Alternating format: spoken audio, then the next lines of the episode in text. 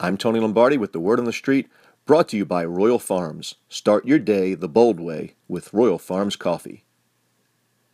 The NFL is filled with 250 pound muscular men who can run 4 5 40s. They do this at times running directly at each other. The G force of the impact is akin to any of you picking out a Chevy van and running into it at your top speed. That's going to leave a mark. Pain management in the NFL is a major problem.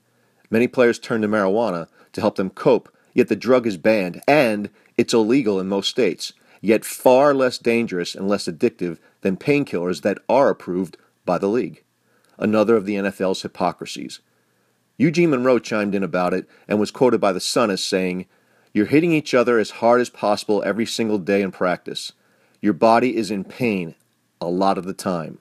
All over our country, people are addicted, and that's happening in our locker rooms. Here's something you won't hear me say very often. I agree with Eugene Monroe. It's time for the league to take off the blinders and wake up. It's time to trade in the more lethal pill popping for medicinal toking. Somewhere, Randy Gregory, Le'Veon Bell, and LeGarrette Smoke a Blunt are smiling. I'm Tony Lombardi.